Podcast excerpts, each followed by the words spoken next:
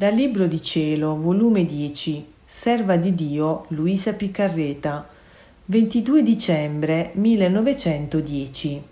Per poter operare cose grandi per Dio è necessario distruggere la stima propria, il rispetto umano e la propria natura. Continuando il mio solito stato, vedevo innanzi alla mia mente vari sacerdoti e il benedetto Gesù diceva per essere abili ad operare cose grandi per Dio è necessario distruggere la stima propria, il rispetto umano e la propria natura, per rivivere della vita divina e far conto solo della stima di nostro Signore e di ciò che riguarda l'onore e la gloria sua. È necessario stritolare, spolverizzare ciò che concerne l'umano per poter vivere di Dio.